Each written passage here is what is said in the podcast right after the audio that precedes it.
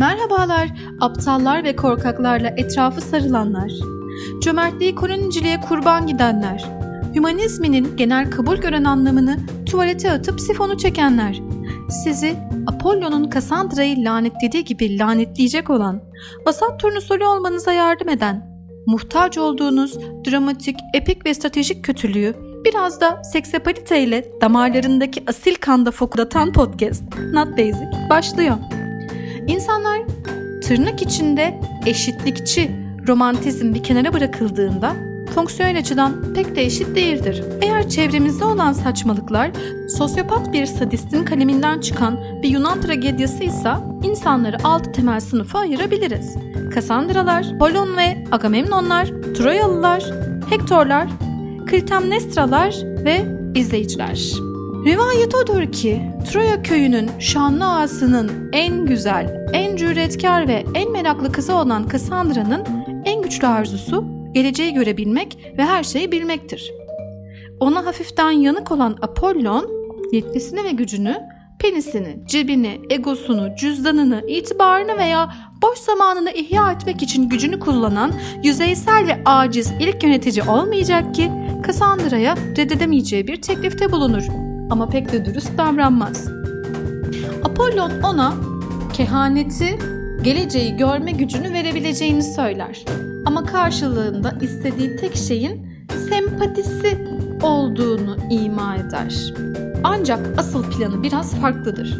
Eğer Cassandra bekaretini Apollon'a verir ve onu mutlu ederse, geleceği görme hakkının karşılığını ödeyebilmiş olacaktır.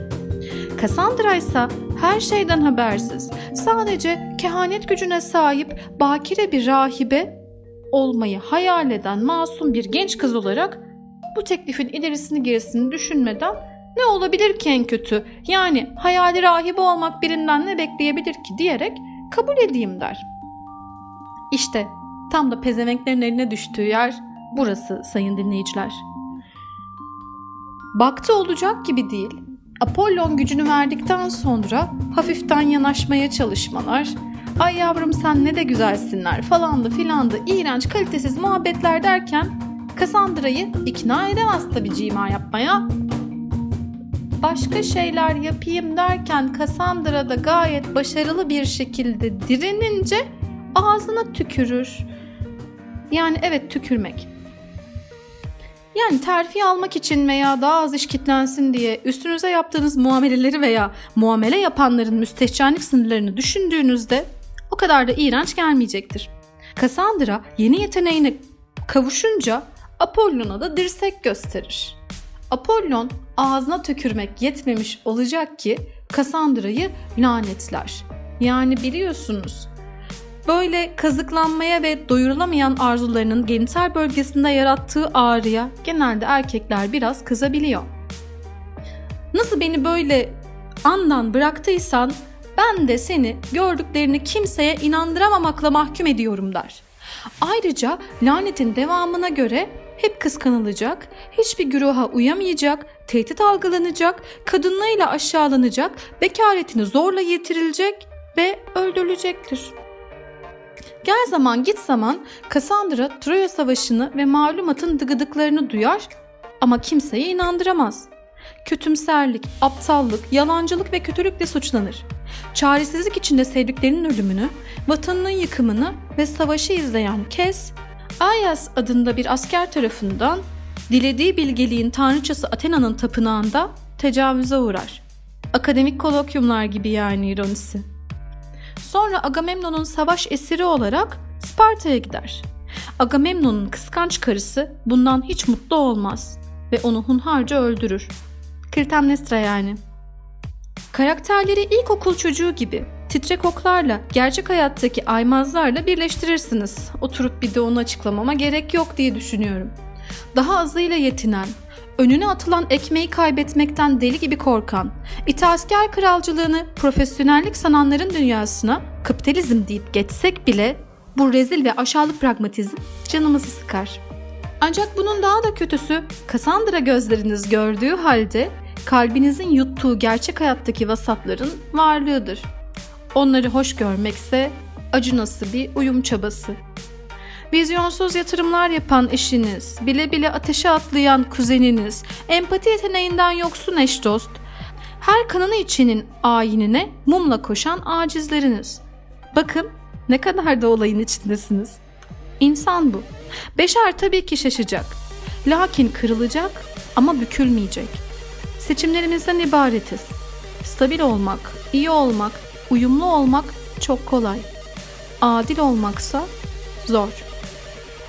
Adil olmak kılıcın ucunda kan, dik başlı bir miğfer ve sonsuz bir huzursuzluk ister. Bu tragedya şehir tiyatroları ve geçici kırsal kumpanyalarda oynana dursun, Kassandralar milyonca kez, milyonlarca kez öldü sahnede. Boktan müsamerelerimde bu rolü bana verdiklerinde ölüm sahnem gelmeden istifa ettim. Bok kafalı kraliyet ailem, mal Hector, basiretsiz sözlüm, güdük koyun Troya halkı, Apollo'nun faşik patronluğu ve Athena'nın işbirlikçi ataerkil suskunluğu, Ayasların saçma sapan primitif uçkuru, kıskanç karıların yetersizlik kompleksi, Agamemnonların her şeye muktedir olduklarını sanan iktidarsız fobyalarının içine ederim. Hepsine toptan lanet yağsın. Bugünkü aklım olsa ya bilmek istemem geleceği vasatlardan veya korkaklardan çok veya bilmek ve düşünmekle lanetliysem bağıra çağıra susarım. Bir kendime yararım. Kurtulmak isteyen kendini kurtarır canlarım. Yardım istemeyen kimseye yardım edemeyiz. Kendine kurtulacak denli saygı duyup bokun içinden çıkacak değeri biçmeyenle zaman geçirecek denli öz değerimizi küçümsememeliyiz. Belev ki Kassandra'yız. Bilgimizi stratejik bir fesatlıkla yönetip yaşımızı, kapasitemizi, deneyimimizi ve benliğimizi çiğneyip aşan aykırılığımızla bize biçilen rolleri, replikleri ve ölümleri dürüp büküp yönetmene iade edebilmeliyiz. Masatsak zaten böyle dertlerimiz olmaz. Geçmiş olsun. Ama değilsek kurban da olmayalım. Dionysos gibi kan dökerek, o kanı içerek, dans ederek, grotesk bir şekilde kutlayalım aykırılığımızı. Ama dökülen kan bizimki olmasın artık. Neden kurbanlık olarak biadın sembolü bir hayvan seçildi diye düşünün. Ve olayın Roma'dan farklı olmadığının da ayrımına varın. Arenadayız. Uygar modernite zamanını aşın. Vicdanınızı güvelere karşı naftalinleyip kaldırın. Aciziyete dair tanımlarınızı güncelleyin ve kendinizi düşünün. Biricik, harika, farkında ve pek de basic olmayan kendinizi. Çünkü mutluluk vasatların skalalarıyla ölçülemeyecek denli ayrıntılı, kompleks ve vizyoner bir şey. Mutluluk vasatların tek elinde değil. Onlarla sosyal mesafenizi koruyun ki sığ zihinleri bulaşıp muazzam ve parlak benliğinize et kestirmesin. Siz siz olun, siz olun yani.